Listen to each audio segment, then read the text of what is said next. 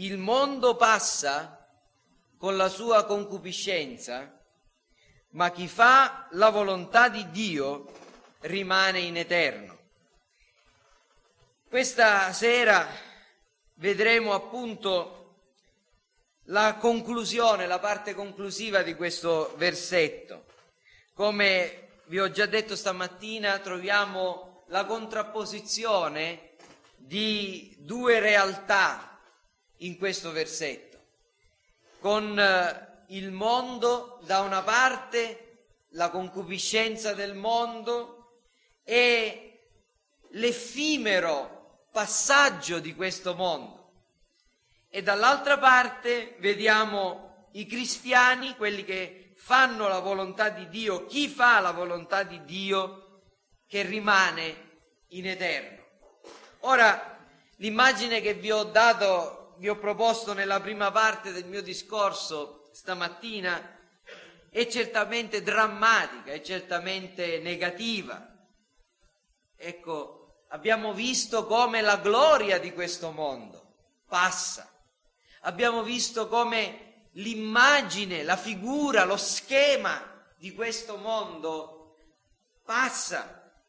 Abbiamo, pensato, abbiamo visto e considerato come tutte le cose che gli uomini, che gli uomini desiderano, ricercano, bramano, vogliono e sono eh, disposti a lottare pur di possederle, tutte queste cose stanno già passando e sono prossime alla loro fine.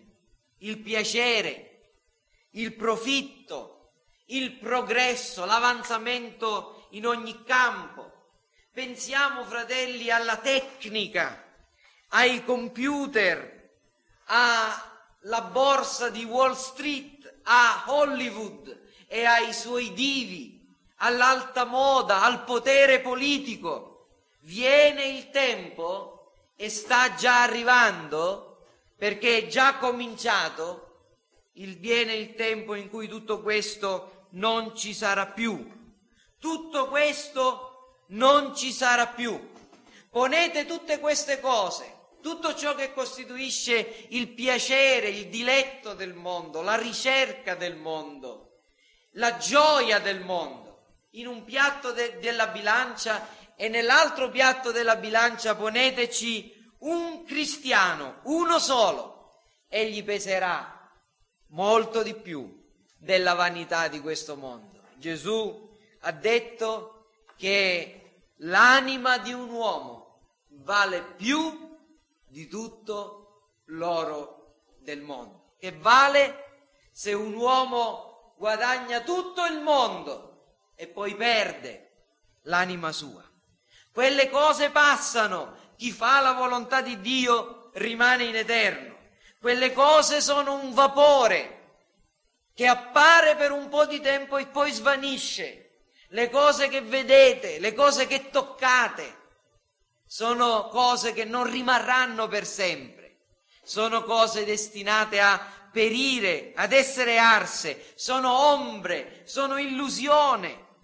Un cristiano invece che è una persona che fa la volontà di Dio, è un essere duraturo, reale e, secondo quello che abbiamo letto, addirittura eterno.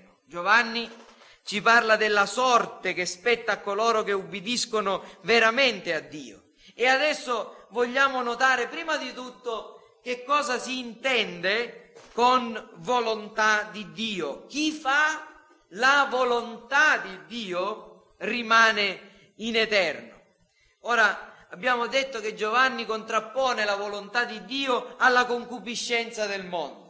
Possiamo dire che la concupiscenza è la volontà del mondo, quello che il mondo vuole, che noi amiamo, che desideriamo, che facciamo, è agire secondo i suoi allettamenti. La grande prostituta Babilonia, la grande meretrice, il mondo ci seduce affinché noi possiamo andare dietro alle sue seduzioni, possa darci da bere il suo vino eh, drogato e noi possiamo seguire i suoi allettamenti, le sue seduzioni. E la volontà di, della grande Babilonia è che noi ci lasciamo vincere dalla concupiscenza della carne, dalla concupiscenza degli occhi, dalla superbia della vita. Per questo ci propone e ci stimola continuamente, ci tenta. La volontà di Dio invece è ciò che riguarda il bene e la verità. E sono due cose contra- completamente contrapposte. La concupiscenza della carne, degli occhi, la superbia della vita, la volontà di Dio sono due cose completamente contrarie. La volontà del mondo, la volontà di Dio. E sappiamo che Dio possiede una volontà segreta e imperscrutabile, che è il suo eterno proponimento di cui conosciamo soltanto quello che Lui ha voluto rivelarci e che vediamo compiersi nel corso della storia. La domanda numero 8 del nostro catechismo eh, di Westminster, del, del catechismo minore di Westminster, è così. Cosa sono i decreti di Dio? E la risposta è i decreti di Dio sono il suo eterno proponimento secondo il consiglio della sua volontà, per cui per la sua gloria egli ha preordinato ogni cosa che accade. Quindi eh, ogni, ogni parte di questa risposta dovrebbe essere meditata e compresa bene. Questa sera però ci basti considerare soltanto alcune cose. Prima di tutto che questa eh, risposta ci insegna che Dio, fin dall'eternità, il suo eterno proponimento, Dio, fin dall'eternità, ha formato dentro di sé un piano senza l'aiuto di nessun altro, senza la considerazione di alcun altro al di fuori di sé. I decreti di Dio sono il suo eterno proponimento secondo il consiglio della sua volontà, non secondo il consiglio della sua prescienza, ma secondo il consiglio della sua volontà, cioè secondo ciò che egli ha voluto fare, ciò che il suo libero arbitrio ha stabilito di fare, ciò che ha scelto di fare. Dio, di sua personale volontà, ha scelto di fare qualcosa. Ha scelto di preordinare tutte le cose che dovevano accadere per la sua gloria, per la sua gloria. Allora, quando noi vediamo accadere delle cose che sono che giudicate da noi buone e anche piacevoli, comprendiamo e possiamo dire che quelle cose accadono per la gloria di Dio. Ma quando vediamo accadere delle cose che noi giudichiamo cattive e anche indesiderabili, cosa dobbiamo dire? Dobbiamo dire la stessa cosa, che quelle cose, anche quelle cose cattive e indesiderabili, sono state ordinate da Dio nel suo eterno proponimento per la sua gloria.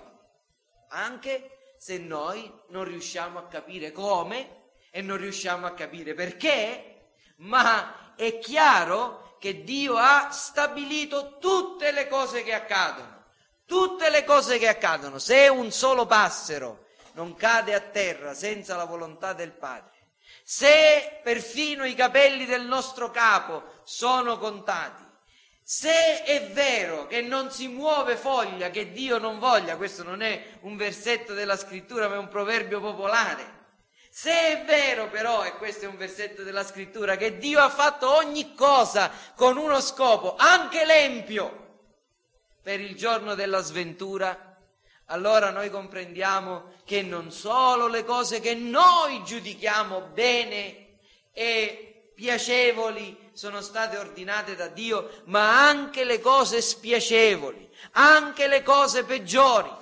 Cosa possiamo pensare di cose peggiori nella nostra vita? Una grave malattia, la morte di uno dei nostri figli, una calamità che coglie uh, una nazione, una città. Queste sono cose tremende che fanno piangere, che, fanno, che danno grande dolore, ma la nostra fede, la fede cristiana, insegna che tanto le cose buone quanto le cose che noi giudichiamo cattive sono state ordinate da Dio per la sua gloria, nel suo eterno proponimento. Questi sono i decreti di Dio. Ora, a noi non è dato sapere, noi non possiamo sapere né possiamo comprendere pienamente ogni aspetto di questo piano. Eh, la nostra parte è di impegnarci a penetrare e comprendere le cose che Dio ha voluto rivelarci e ce le ha rivelate allo scopo di regolare la nostra condotta, la nostra esistenza, il nostro modo di vivere. Credo che non devo aggiungere quasi nulla a quello che il fratello Steve Hartland ci ha detto alla conferenza eh, per famiglie, nella ultima conferenza per famiglie, quando ci ha, ha fatto comprendere la distinzione che c'è tra la volontà decretativa di Dio, quella dei suoi decreti e quella sua, dei suoi precetti, dei suoi comandamenti. Ma voglio semplicemente, velocemente ricordarvi che c'è un versetto nel libro del Deuteronomio che ci, molto, ci dà molta chiarezza su questo argomento. Deuteronomio 29, 28 è scritto così, le cose occulte, le cose nascoste appartengono al Signore nostro Dio, ma le cose rivelate sono per noi e per i nostri figli, per sempre, perché mettiamo in pratica tutte le parole di questa legge. In alcune versioni questo versetto si trova al, al verso 29, ma quello che è importante è comprendere questo, che ci sono cose occulte, nascoste, che Dio ha tenuto per sé, che non ci fa comprendere, che non ci ha voluto rivelare. E ci sono invece cose rivelate intorno al suo proponimento, a ciò che egli farà, che avrebbe fatto, che servono a uno scopo, quello di farci ubbidire ai suoi comandamenti. Dio ci ha rivelato la fine di questo mondo. Stamattina abbiamo parlato di questo. Vedete, pensate un po', Dio avrebbe anche potuto limitare la sua rivelazione a molto meno che a questo grosso libro. Non lo fa Dio non lo ha fatto per darci un libro che noi possiamo leggere in un anno, no? Interamente. Ma Dio lo ha fatto perché ha ritenuto che era necessario per la nostra salvezza e la nostra santificazione che potessimo investigare le scritture e conoscere le cose che Lui eh, ha voluto darci nel suo libro, nella Bibbia. Eh, perciò Dio avrebbe potuto benissimo semplicemente limitarsi a, dirci, a darci i dieci comandamenti, i dieci comandamenti, la, re, la legge morale. Cosa è necessario più di questo? E poi, per la nostra salvezza, darci il Vangelo, le parole di Gesù. Credi nel Signore Gesù Cristo e sarai salvato.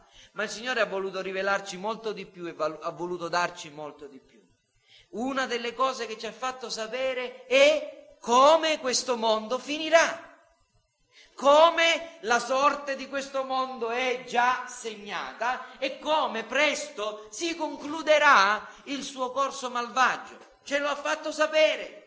L'intero, eh, tutta la Bibbia ci parla della fine del mondo, cioè della fine di questo eh, sistema malvagio di cose. La Bibbia e in particolare abbiamo visto questa mattina il libro dell'Apocalisse nei capitoli 17, 18 e 19 ci spiegano come questo mondo crollerà con la sua concupiscenza e come i santi si rallegreranno nel vedere il suo crollo, la sua rovina. Dio ce l'ha voluto far sapere. Questa è una delle cose rivelate. Perché Dio ce le ha rivelate? affinché noi mettiamo in pratica tutte le parole di questa legge. Dio ci ha fatto capire, sapere le cose che ha in mente, alcune delle cose che ha in mente, non tutte, ma alcune, affinché noi comprendendo quello che Dio sta facendo, potessimo mettere tutto il nostro impegno, tutta la nostra forza, tutte le nostre energie per mettere in pratica i comandamenti di Dio, per vivere in questo mondo temperatamente, piamente e in modo santo. Ecco lo scopo della rivelazione. Dio ci ha fatto conoscere la sua volontà e parte dei suoi decreti proprio affinché mettessimo in pratica i suoi comandamenti, cioè i suoi precetti. Qual è la volontà di Dio? Quante volte ci domandiamo, ci siamo posti questa domanda, questa, questo, questo quesito? E quella, qual è la volontà di Dio? La volontà di Dio è che noi facciamo ciò che Egli ha rivelato e ciò che ha, che ha ordinato. Ciò che Egli ha ordinato affinché si compia ciò che ha rivelato.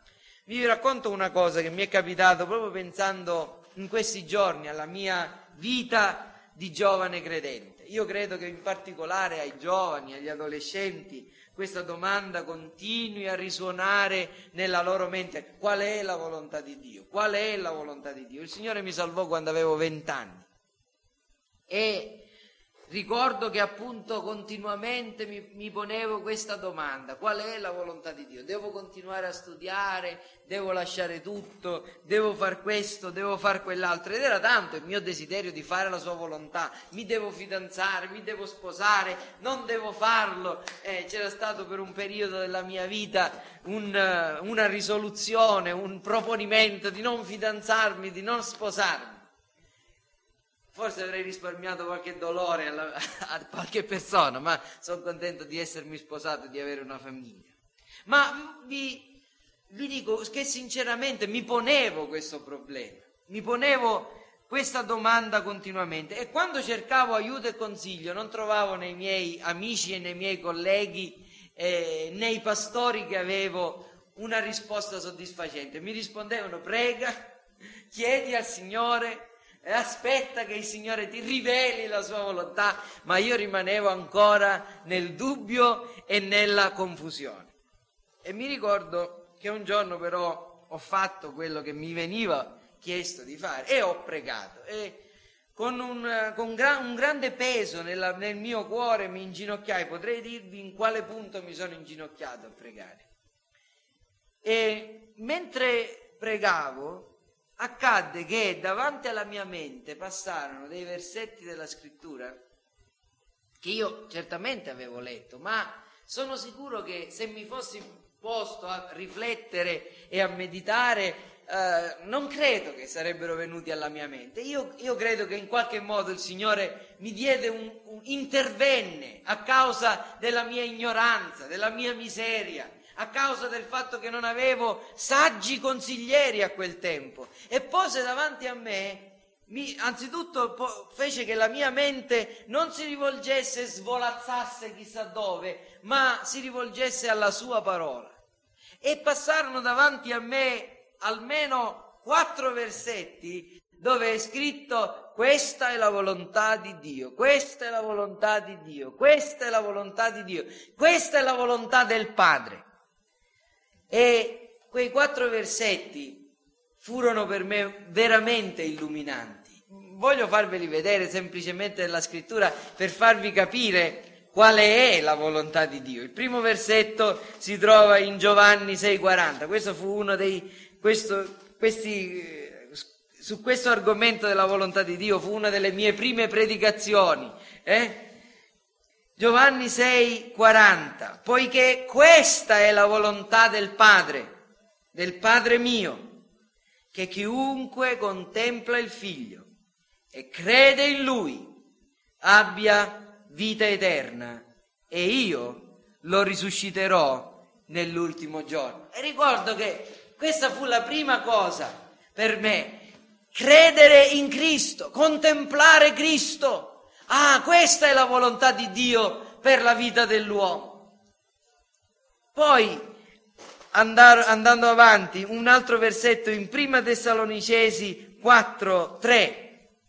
Prima Tessalonicesi 4, 3. Perché questa è la volontà di Dio, che vi santifichiate, che vi asteniate dalla fornicazione che ciascuno di voi sappia possedere il proprio corpo in santità e onore, senza abbandonarsi a passioni disordinate, a concupiscenze, come fanno gli stranieri che non conoscono Dio, che nessuno opprime il fratello, né lo sfrutti negli affari, perché il Signore è un vendicatore in tutte queste cose. Questa è la volontà di Dio che vi santifichiate, che vi asteniate dalla fornicazione.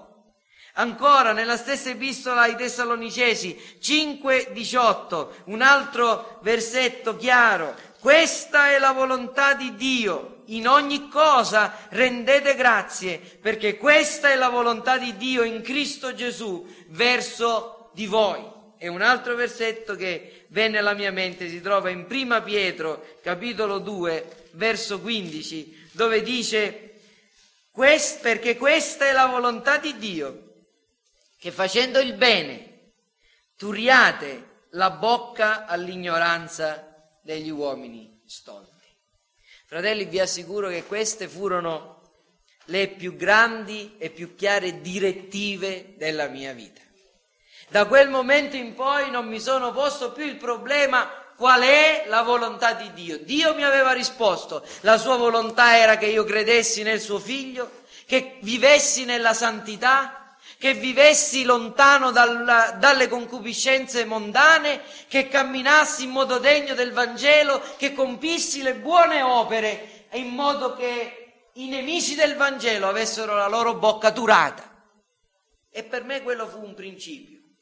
Da quel momento in poi non mi sono mai più aspettato di sapere la volontà di Dio con una profezia o con un sogno o con una visione, ma la volontà di Dio ho compreso che tutto quello che io devo fare la troverò nella scrittura. E ringrazio il Signore che guidò fin dalla mia giovinezza nella fede i miei eh, pensieri alla solida roccia della scrittura. Allora, in questo senso, la volontà di Dio per tutti gli uomini è che tutti in ogni luogo si ravvedano e che tutti credano nel Figlio suo e che vivano coerentemente a questa fede.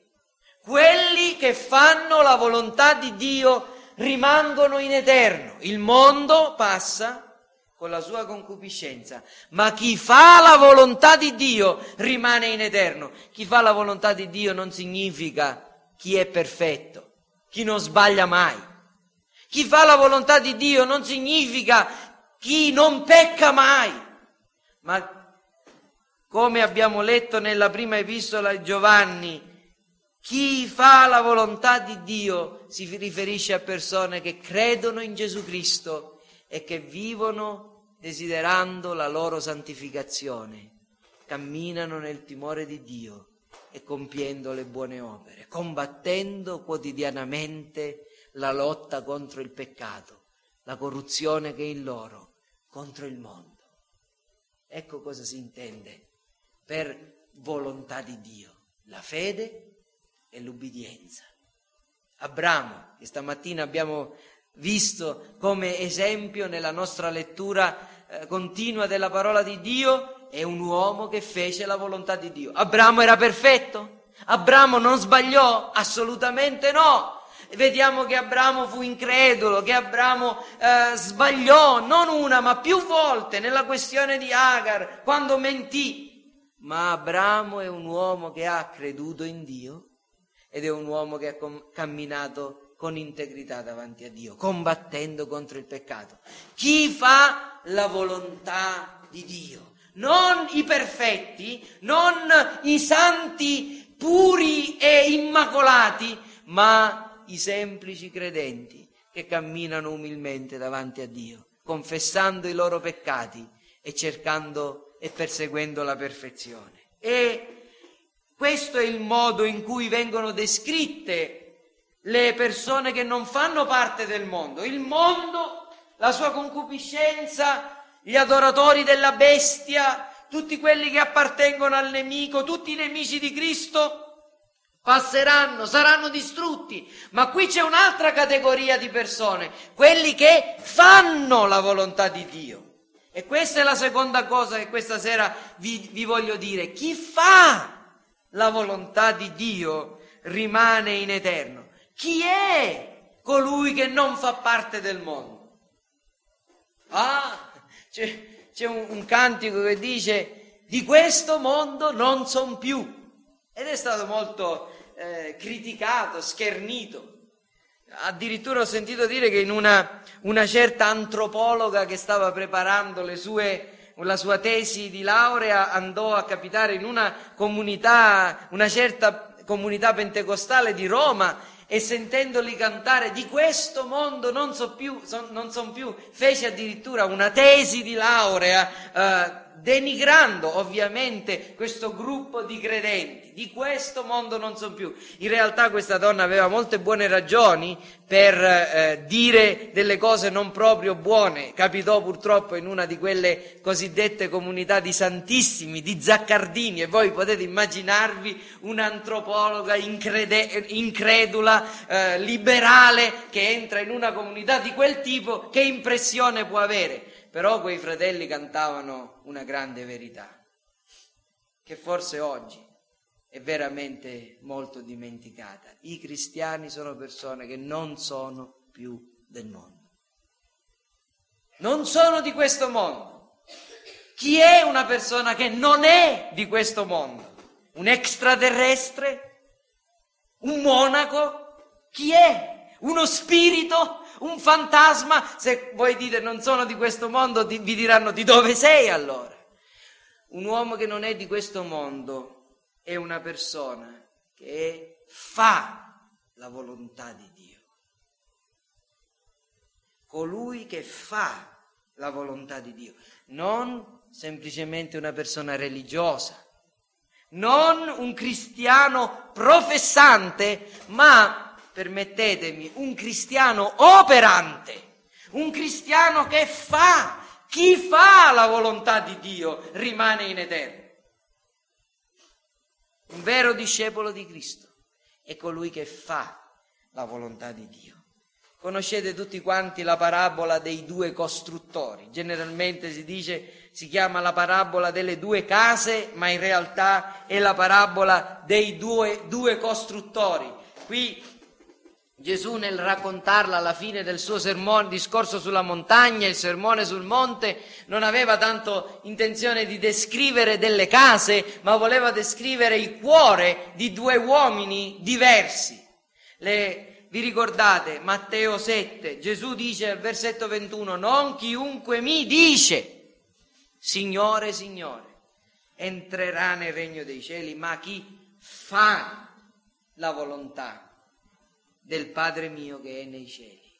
Il mondo passa con la sua concupiscenza, ma chi fa la volontà del, di Dio rimo, rimane in eterno. E vi ricordate questa parabola? La rileggo molto velocemente. Chiunque ascolta queste mie parole e le mette in pratica sarà paragonato a un uomo avveduto che ha costruito la sua casa sopra la roccia. La pioggia è caduta sono venuti i torrenti, i venti hanno soffiato, hanno investito quella casa, ma essa non è caduta perché era fondata sulla roccia. E chiunque ascolta queste mie parole e non le mette in pratica sarà paragonato a un uomo stolto che ha costruito la sua casa sulla sabbia. La pioggia è caduta, sono venuti i torrenti, i venti hanno soffiato e hanno fatto impeto contro quella casa ed essa è caduta e la sua rovina è stata grande. Non vi sembra di vedere quello che abbiamo detto già questa mattina? Una casa che passa, un mondo che passa, una grande rovina, ma un'altra casa che rimane chi fa la volontà di Dio rimane in eterno. Entrambi gli uomini costruiscono una casa in questa parabola. Entrambi videro la loro casa messa alla prova ed entrambi sperimentarono la conseguenza del loro modo di costruire. Ciascuno di noi sta costruendo una casa. Voi non siete persone che non conoscono la parola di Dio. I bambini che crescono in questa comunità ogni domenica sentono la scuola domenicale, il culto della mattina, il culto della sera, poi in casa la, la preghiera in famiglia, la lettura della parola di Dio, i giovani che eh, sono cresciuti in una chiesa ascoltano la parola, ciascuno di noi è un ascoltatore della parola. Ma dov'è la differenza? Chi fa? Chi mette in pratica?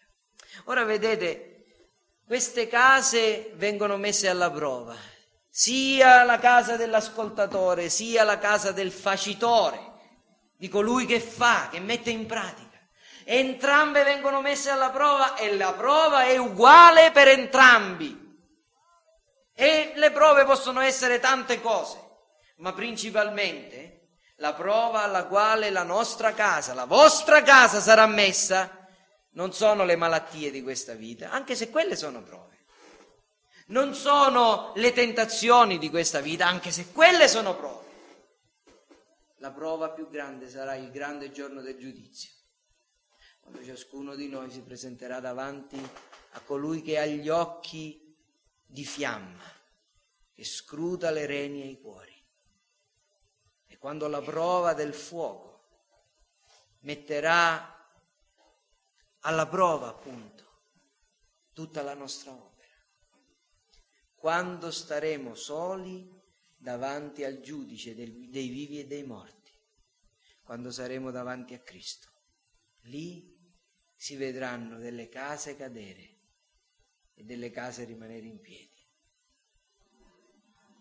Chi ascolta la parola di Dio non rimane in eterno, ma chi fa la volontà di Dio rimane in eterno.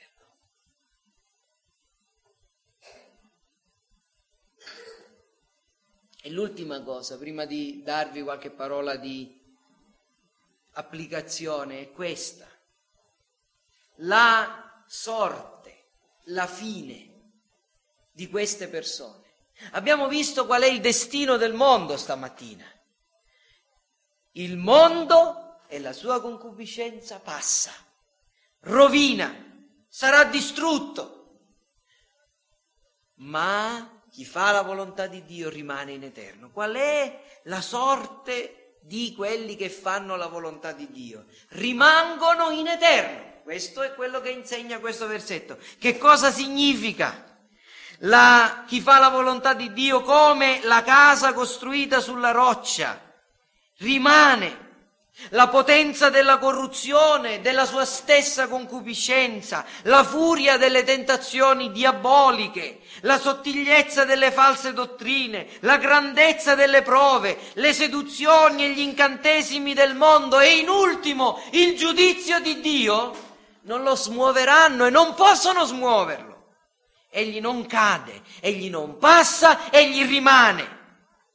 Chi fa la volontà di Dio è una persona stabile, ferma, solida.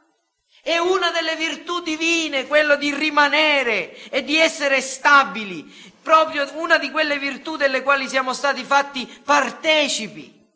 Stabili nella fede, perché la nostra fede non è fondata sulle filosofie degli uomini che cambiano, ma sulla parola di Dio che rimane in eterno. Stabili, Andiamo lì. Quando scopriamo che le nostre idee non sono quelle della parola di Dio, cambiamo le nostre idee e riceviamo l'insegnamento della parola di Dio, ma rimaniamo lì stabili, fondati sulla roccia e sull'osservanza della parola del Signore, stabili nei nostri proponimenti, nei nostri voti, nelle nostre promesse. Il cristiano è una persona che ha una sola parola Egli è un uomo, ella è una donna che dice sì e il suo sì è sì. Egli è un uomo che, o una donna che dice no e il suo no è no. Egli dice no al mondo, no al peccato, dice sì a Cristo, sì alla verità e i suoi proponimenti e sue, la sua fede è stabile perché le sue imprese sono nobili, sono alte. Vi ricordate chi ha studiato la Divina Commedia? Sa di due anime perdute che Dante vede guidato su, da, da Virgilio nell'inferno, le anime di Paolo e Francesca, che rappresentando gli uomini che sono guidati dalle passioni carnali, questi due erano due amanti e, e sono rappresentati come trascinati da un turbine, da un vento che non li faceva fermare mai e li trasportava continuamente come se continuamente cadessero e continuamente fossero risollevati su. E questa è la condanna degli uomini guidati dalle loro passioni, ma i cristiani sono come i cedri del Libano, sono come alberi secolari, come querce come olivi, sono piantati presso i rivi delle acque, sono case costruite sulla roccia stabili che non possono essere smossi. Le prove più grandi, le, la furia della tentazione non li scuoteranno dalla loro fede in Cristo. Oh certo, molte volte quella debole luce produrrà molto fumo, e insieme alla fede si vedrà lo scoraggiamento, ma Cristo farà in modo che quella lampada non si spenga. Egli alimenterà quella luce. Il lucignolo fumante non si spegnerà, la canna rotta non si spezzerà, fino a quando egli non abbia fatto trionfare la giustizia. La stabilità la, la nuova Gerusalemme è una città fondata su dodici fondamenti. Perché dodici? Uno è più che sufficiente, ma dodici. Perché è l'idea di una città che non può essere smossa fondata su dodici fondamenti, la città stabile, il cui architetto e costruttore è Dio, quella città che Abramo cercava, la città stabile. Leggete Ebrei 11, 8 a 10, leggete il Salmo 46, la città di Dio non può essere smossa perché Dio è in mezzo a lei, stabile è la nuova Gerusalemme, stabile è il cristiano, egli rimane. E Infine, stabilità significa anche la, eh, rimanere, non solo significa stabilità, ma significa anche durata. Chi fa la volontà di Dio rimane in eterno. Che significa? Che non muore mai? Sì, certamente la vita eterna è una vita lunga, una vita che non finisce mai. Ma ascoltatemi, fratelli, quando leggete nella Bibbia vita eterna, non significa prima di tutto una vita che non finisce mai. Vi immaginate voi una vita di un carcerato che non finisce mai? Che razza è vita eterna questa? E se volete, se volete, anche l'anima, anche i, i dannati hanno una vita eterna. O sarebbe meglio dire una morte eterna. Ma quanto alla durata non è tanto la lunghezza, non è tanto la quantità.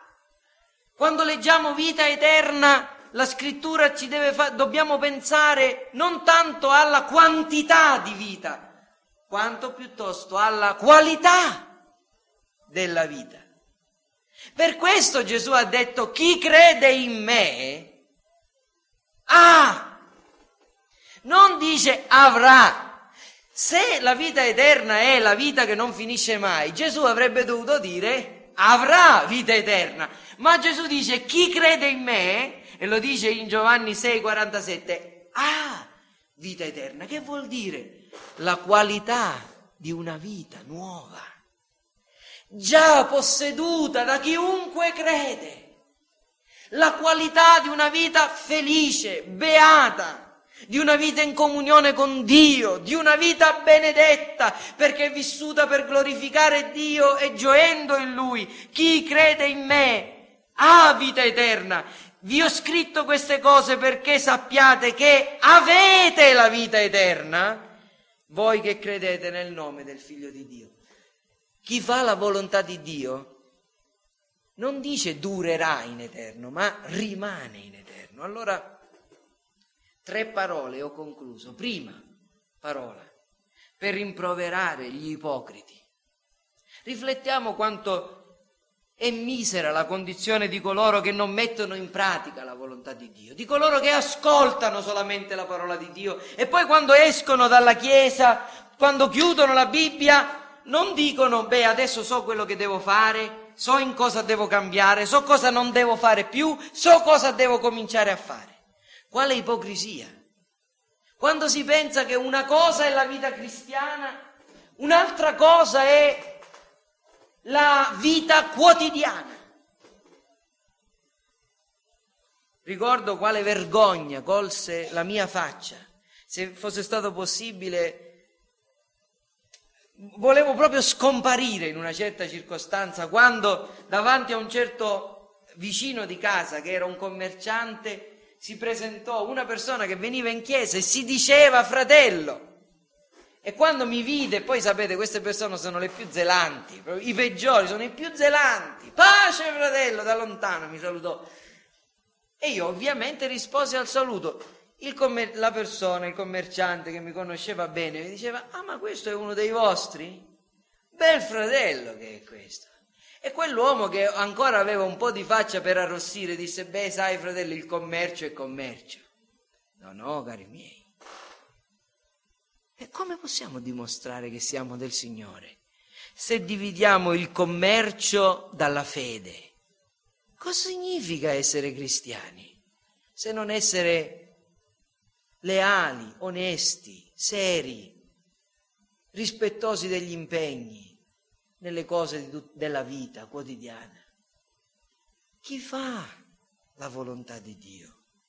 Non chi dice di farla, non chi ascolta la parola, è benedetto, è beato, rimane in eterno, chi fa. E allora proprio credo che sia stato ieri, mio figlio Giovanni mi fece una domanda, mi disse papà ma abbiamo imparato i dieci comandamenti, c'è la prima tavola, c'è la seconda tavola, se io ubbidisco alla, ai comandamenti della prima tavola, i primi quattro comandamenti, e disubbidisco a quelli della seconda tavola, cosa sono?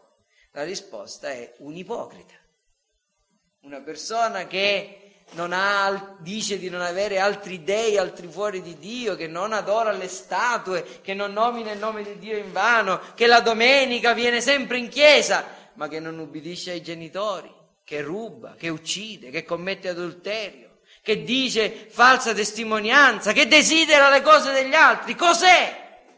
È un ipocrita. Chi fa la volontà di Dio, chi ama Dio e ama il prossimo, cominciando dai suoi fratelli, è un cristiano.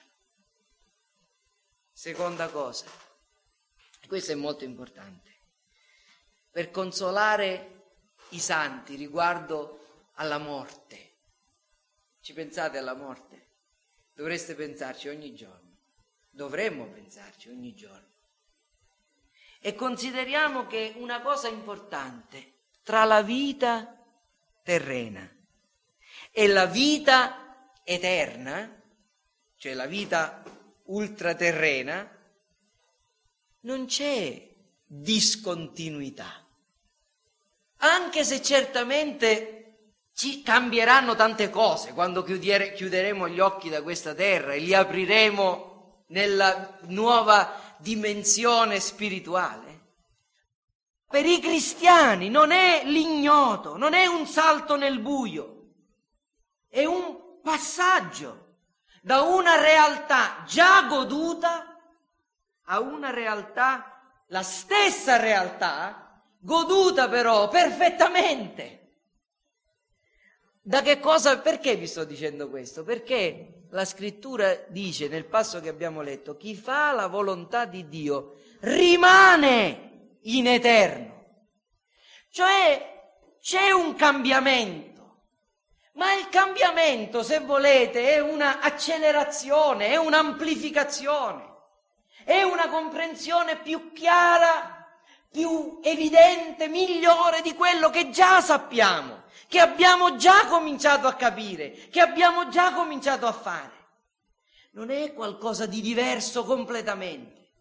Cioè i cristiani, quando si trovano davanti alla morte, davanti all'eternità, non si trovano davanti a un mondo ignoto, ma andranno ad incontrare qualcosa di cui avevano già sentito parlare, che avevano già gustato in parte.